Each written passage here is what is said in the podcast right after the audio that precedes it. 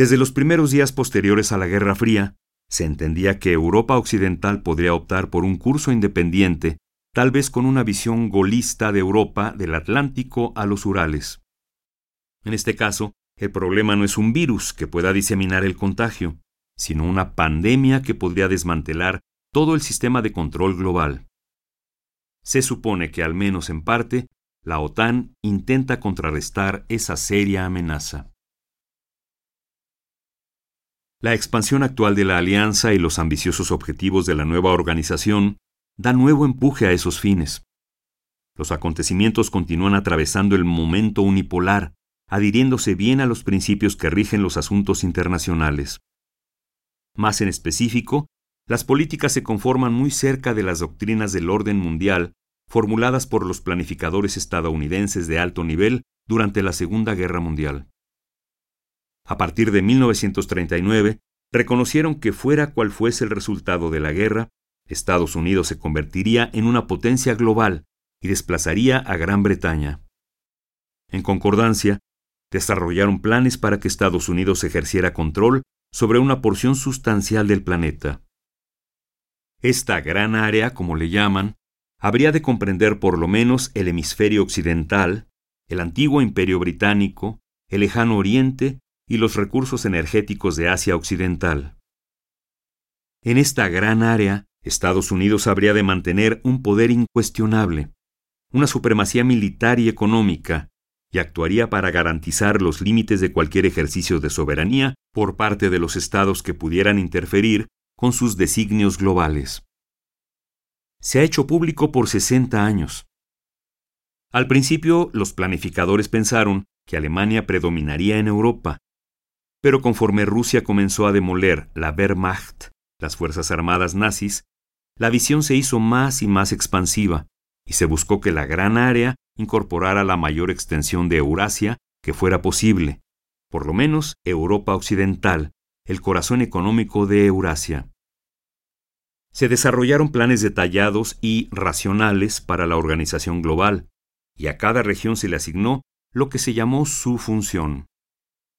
Al sur en general se le asignó un papel de servicio, proporcionar recursos, mano de obra barata, mercados, oportunidades de inversión y más tarde otros servicios tales como recibir la exportación de desperdicios y contaminación. En ese entonces, Estados Unidos no estaba tan interesado en África, así que la pasó a Europa para que explotara. Esa fue la palabra. La pasó a Europa para que explotara su reconstrucción a partir de la destrucción de la guerra. Uno podría imaginar relaciones diferentes entre África y Europa a la luz de la historia, pero no se tuvieron en cuenta. En contraste, se reconoció que las reservas de petróleo de Medio Oriente eran una estupenda fuente de poder energético y uno de los premios materiales más grandes en la historia del mundo. La más importante de las áreas estratégicas del mundo, para ponerlo en palabras de Eisenhower. Y los planificadores se daban cuenta de que el control de crudo de Medio Oriente proporcionaría a Estados Unidos el control sustancial del mundo. De acuerdo a planificadores influyentes, quienes consideran significativas las continuidades de la historia, tal vez recuerden que los planificadores de Truman hacían eco de las doctrinas de los demócratas jacksonianos al momento de la anexión de Texas y de la conquista de Medio México un siglo antes. Tales predecesores anticiparon que las conquistas proporcionarían a Estados Unidos un virtual monopolio del algodón, el combustible de la primera revolución industrial. Ese monopolio, ahora asegurado, pone a todas las naciones a nuestros pies, declaró el presidente Tyler. En esa forma, Estados Unidos podría esquivar el disuasivo británico, el mayor problema de esa época, y ganar influencia internacional sin precedente. Concepciones semejantes guiaron a Washington en su política petrolera. De acuerdo con ella, explicaba el Consejo de Seguridad Nacional de Eisenhower, Estados Unidos debe respaldar regímenes rudos, brutales y bloquear la democracia como el desarrollo en el Medio Oriente, aunque eso provoque una campaña de odio contra nosotros, como observó el presidente Eisenhower 50 años antes de que George W. Bush preguntara en tono plañidero ¿por qué nos odian? y concluyera que debía ser porque odiaban nuestra libertad. Con respecto a América Latina, los planificadores posteriores a la Segunda Guerra Mundial concluyeron que la primera amenaza a los intereses estadounidenses la representaban los regímenes radicales y nacionales que apelan a las masas de población y buscan satisfacer la demanda popular de mejoramiento inmediato de los bajos estándares de vida de las masas y el desarrollo a favor de las necesidades internas del país. Estas tendencias ponen en conflicto las demandas de un clima económico y político que propicie la inversión privada con la adecuada repartición de las ganancias y la protección de nuestras materias primas. Gran parte de la historia subsiguiente fluye de estas concepciones que nadie cuestiona. En el caso especial de México, el Taller de Desarrollo de Estrategias para América Latina, celebrado en el Pentágono en 1990, halló que las relaciones Estados Unidos-México eran extraordinariamente positivas y que no las perturbaba ni el robo de elecciones, ni la violencia de Estado, ni la tortura o el escandaloso trato dado a obreros y campesinos, ni otros detalles menores. Los participantes en el taller sí vieron una nube en el horizonte. La amenaza de una apertura a la democracia en México, la cual, temían, podría poner en el cargo a un gobierno más interesado en desafiar a Estados Unidos sobre bases económicas y nacionalistas. La cura recomendada fue un tratado Estados Unidos-México que encerrara al vecino en su interior y proponerle las reformas neoliberales de la década de 1980 que ataran de manos a los actuales y futuros gobiernos mexicanos en materia de políticas económicas.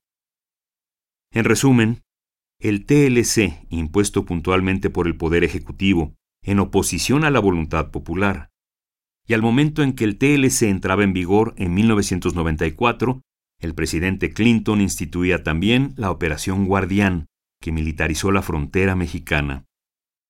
Él la explicó así.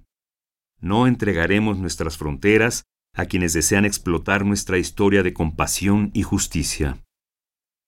No menciona nada acerca de la compasión y la justicia que inspiró la imposición de tales fronteras, ni explicó cómo el gran sacerdote de la globalización neoliberal entendía la observación de Adam Smith de que la libre circulación de mano de obra es la piedra fundamental del libre comercio. La elección del momento para implantar la Operación Guardián no fue accidental. Los analistas racionales anticiparon que abrir México a una avalancha de exportaciones agroindustriales altamente subsidiadas tarde o temprano socavaría la agricultura mexicana y que las empresas mexicanas no aguantarían la competencia con las enormes corporaciones apoyadas por el Estado, que, conforme al tratado, deberían operar libremente en México. Una consecuencia probable sería la huida de muchas personas a Estados Unidos, junto con quienes huyen de los países de Centroamérica arrasados por el terrorismo reganita. La militarización de la frontera fue un remedio natural. Las actitudes populares hacia quienes huyen de sus países conocidos como extranjeros ilegales, son complejas. Prestan servicios valiosos a los Estados Unidos en su calidad de mano de obra súper barata y fácilmente explotable.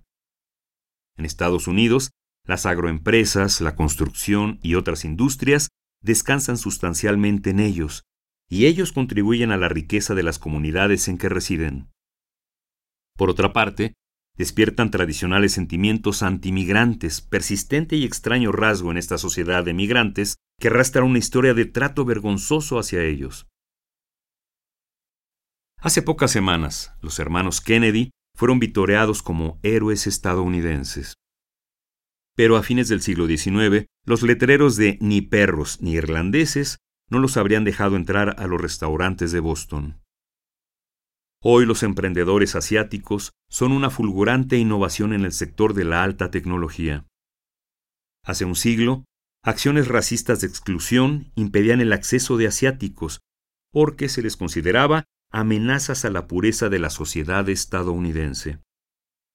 Sean cuales fueren la historia y las realidades económicas, los inmigrantes han sido siempre percibidos por los pobres y los trabajadores como una amenaza a sus empleos, sus modos de vida y su subsistencia. Es importante tener en cuenta que la gente que hoy protesta con furia ha recibido agravios reales. Son víctimas de los programas de manejo financiero de la economía y de la globalización neoliberal diseñados para transferir la producción hacia afuera y poner a los trabajadores a competir unos con otros a escala mundial, bajando los salarios y las prestaciones mientras se protegen las fuerzas del mercado y, claro, a los profesionales con estudios. Los efectos han sido severos desde los años de Reagan y con frecuencia se manifiestan de modos feos y extremos como muestran las primeras planas de los diarios en los días que corren. Los dos partidos políticos de Estados Unidos compiten por ver cuál de ellos puede proclamar en forma más ferviente su dedicación a la sádica doctrina de que se debe negar la atención a la salud a los extranjeros ilegales. Su postura es consistente con el principio establecido por la Suprema Corte de que esas criaturas no son personas según la ley, y por tanto no son sujetos de los derechos concedidos a las personas. En este mismo momento, la Suprema Corte considera la cuestión de si las corporaciones deben poder comparar elecciones abiertamente en lugar de hacerlo de modos más indirectos. Asunto constitucional complejo porque las Cortes han determinado que, a diferencia de los inmigrantes indocumentados, las corporaciones son personas reales, de acuerdo con la ley, y así, de hecho, tienen derechos que rebasan los de las personas de carne y hueso, incluidos los derechos consagrados por los tan mal nombrados acuerdos de libre comercio. Estas reveladoras coincidencias no me provocan comentario alguno. La ley es en verdad un asunto solemne y majestuoso. El espectro de la planificación es estrecho, pero permite alguna variación. El gobierno de Bush II fue tan lejos que llegó al extremo del militarismo agresivo y ejerció un arrogante desprecio inclusive a sus aliados. Fue condenado duramente por estas prácticas, aun dentro de las corrientes principales de opinión.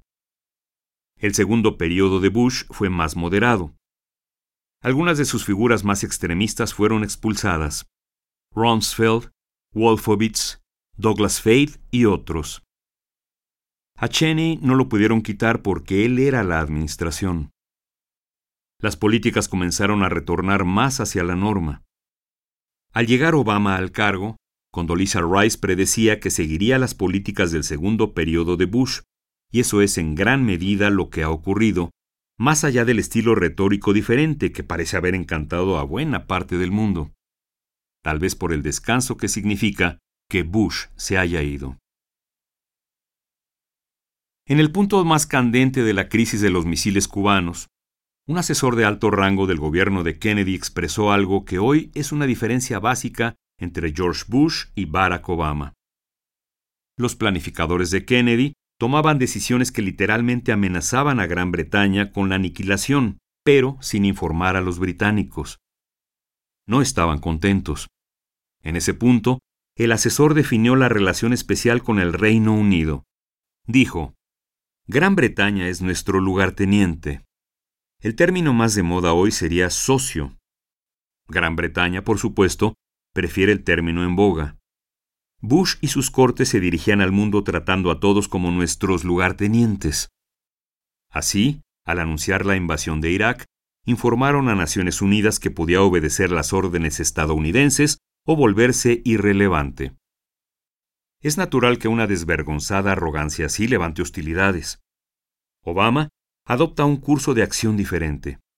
Con afabilidad saluda a los líderes y pueblos del mundo como socios y únicamente en privado continúa tratándolos como lugartenientes, como subordinados. Los líderes extranjeros prefieren por mucho esta postura y el público en ocasiones queda hipnotizado por ella pero es sabio atender a los hechos y no a la retórica o las conductas agradables. Porque es común que los hechos cuenten una historia diferente. En este caso también. El actual sistema mundial permanece unipolar, en una sola dimensión, el ámbito de la fuerza. Estados Unidos gasta casi lo mismo que el resto del mundo junto en fuerza militar y está mucho más avanzado en la tecnología de la destrucción. Está solo también en la posesión de cientos de bases militares por todo el mundo, y en la ocupación de dos países situados en cruciales regiones productoras de energéticos. En estas regiones está estableciendo además enormes mega embajadas. Cada una de ellas es en realidad una ciudad dentro de otra. Clara indicación de futuras intenciones. En Bagdad se calcula que los costos de la mega embajada ascienden a 1.500 millones de dólares este año y a 1.800 millones en los años venideros. Se desconocen los costos de sus contrapartes en Pakistán y Afganistán, como también se desconoce el destino de las enormes bases militares que Estados Unidos instaló en Irak. El sistema global de bases se comienza a extender ahora por América Latina. Estados Unidos ha sido expulsado de sus bases en Sudamérica. El caso más reciente es el de la base de Manta en Ecuador, pero hace poco tiempo logró arreglos para utilizar siete nuevas bases militares en Colombia y se supone que intenta mantener la base de Palmerola en Honduras, que jugó un papel central en las guerras terroristas de Reagan. La cuarta flota estadounidense desbandada en 1950 fue reactivada en 2008 poco después de la invasión colombiana a Ecuador. Su responsabilidad cubre el Caribe, Centro y Sudamérica y las aguas circundantes. La Marina incluye entre sus variadas operaciones acciones contra el tráfico ilícito, maniobras simuladas de cooperación en seguridad, interacciones ejército-ejército y entrenamiento bilateral y multilateral. Es entendible que la reactivación de la flota provoque protestas y preocupación de gobiernos como el de Brasil, el de Venezuela y otros. La preocupación de los sudamericanos se ha incrementado por un documento de abril de 2009 producido por el Comando de Movilidad Aérea estadounidense que propone que la base de Palanquero en Colombia pueda convertirse en el sitio de seguridad cooperativa desde el cual puedan ejecutarse operaciones de movilidad. El informe anota que casi medio continente puede ser cubierto con un C-17, un aerotransporte militar, sin recargar combustible. Esto podría formar parte de una estrategia global en ruta que ayude a lograr una estrategia regional de combate y con la movilidad de los trayectos hacia África, que es parte del sistema global. Por ahora dicen que la estrategia para situar la base en Palenquero debe ser suficiente para fijar el alcance de la movilidad aérea en el continente sudamericano, concluye el documento, pero prosigue explorando opciones para extender el sistema a África con bases adicionales, todo como parte de un sistema global de vigilancia, control e intervención. Estos planes forman parte de una política más general de militarización de América Latina. El entrenamiento de oficiales latinoamericanos se ha incrementado abruptamente en los últimos 10 años, mucho más allá de los niveles de la Guerra Fría. La policía es entrenada en tácticas de infantería ligera. Su misión es combatir pandillas de jóvenes y populismo radical, término este último que debe entenderse muy bien en América Latina. El pretexto es la guerra contra las drogas, pero es difícil tomar eso muy en serio aun si aceptáramos la extraordinaria suposición de que Estados Unidos tiene derecho a encabezar una guerra en tierras extranjeras. Las razones son bien conocidas y fueron expresadas una vez más a fines de febrero por la Comisión Latinoamericana sobre Drogas y Democracia, encabezada por los expresidentes latinoamericanos Cardoso, Cedillo y Gaviria. Su informe concluye que la guerra al narcotráfico ha sido un fracaso total y demanda un drástico cambio de política, que se aleje de las medidas de fuerza en los ámbitos interno y externo e intente medidas menos costosas y más efectivas. Los estudios hechos por el gobierno estadounidense y otras investigaciones han mostrado que la forma más efectiva y menos costosa de controlar el uso de drogas es la prevención, el tratamiento y la educación. Han mostrado además que los métodos más costosos y menos eficaces son las operaciones fuera del propio país, tales como las fumigaciones y la persecución violenta. El hecho de que se privilegien consistentemente los métodos menos eficaces y más costosos sobre los mejores es suficiente para mostrarnos que por décadas los objetivos de la guerra contra las drogas no son los que se anuncian. Para determinar los objetivos reales, podemos adoptar el principio jurídico de que las consecuencias previsibles constituyen prueba de la intención. Y las consecuencias no son oscuras. Subyacen los programas de contrainsurgencia en el extranjero y una forma de limpieza social en lo interno, enviando a gran cantidad de personas superfluas, casi todas hombres negros, a las penitenciarías, fenómeno que condujo ya a la tasa de encarcelamiento más alta del mundo por mucho desde que se iniciaron los programas hace 30 años. Aunque el mundo es unipolar en la dimensión militar, no siempre ha sido así en la dimensión económica. A principios de la década de 1970, el mundo se había vuelto económicamente tripolar, con centros comparables en Norteamérica, Europa y el noreste asiático. Ahora la economía global se ha vuelto aún más diversa, en particular tras el rápido crecimiento de las economías asiáticas que desafiaron las reglas del neoliberal consenso de Washington. También América Latina comienza a liberarse por sí sola de este yugo. Los esfuerzos estadounidenses por militarizarla son una respuesta a estos procesos, particularmente en Sudamérica, la cual, por vez primera desde las conquistas europeas, comienza a enfrentar los problemas fundamentales que han plagado el continente. He ahí el inicio de movimientos encaminados a la integración de países que tradicionalmente se orientaban hacia Occidente y también un impulso por diversificar las relaciones económicas y otras relaciones internacionales. Están también, por último, algunos esfuerzos serios por dar respuesta a la patología latinoamericana, de que son los estrechos sectores acaudalados los que gobiernan en medio de un mar de miseria, quedando los ricos libres de responsabilidades, excepto la de enriquecerse a sí mismos. Esto último es muy diferente en Asia Oriental, como se puede medir observando la fuga de capitales. En América Latina se aproxima el final. En Asia Oriental tales fugas se han controlado con mucha fuerza. En Corea del Sur, por ejemplo, durante su periodo de rápido crecimiento, la exportación de capitales podía acarrear la pena de muerte. Estos procesos en América Latina, en ocasiones encabezados por impresionantes movimientos populares de masas, son muy significativos. No es sorpresivo que provoquen amargas reacciones entre las élites tradicionales respaldadas por la superpotencia hemisférica. Las barreras son formidables, pero si logran remontarse los resultados van a cambiar en forma significativa el curso de la historia latinoamericana, y sus impactos, más allá de ella, no serán pequeños. Gracias.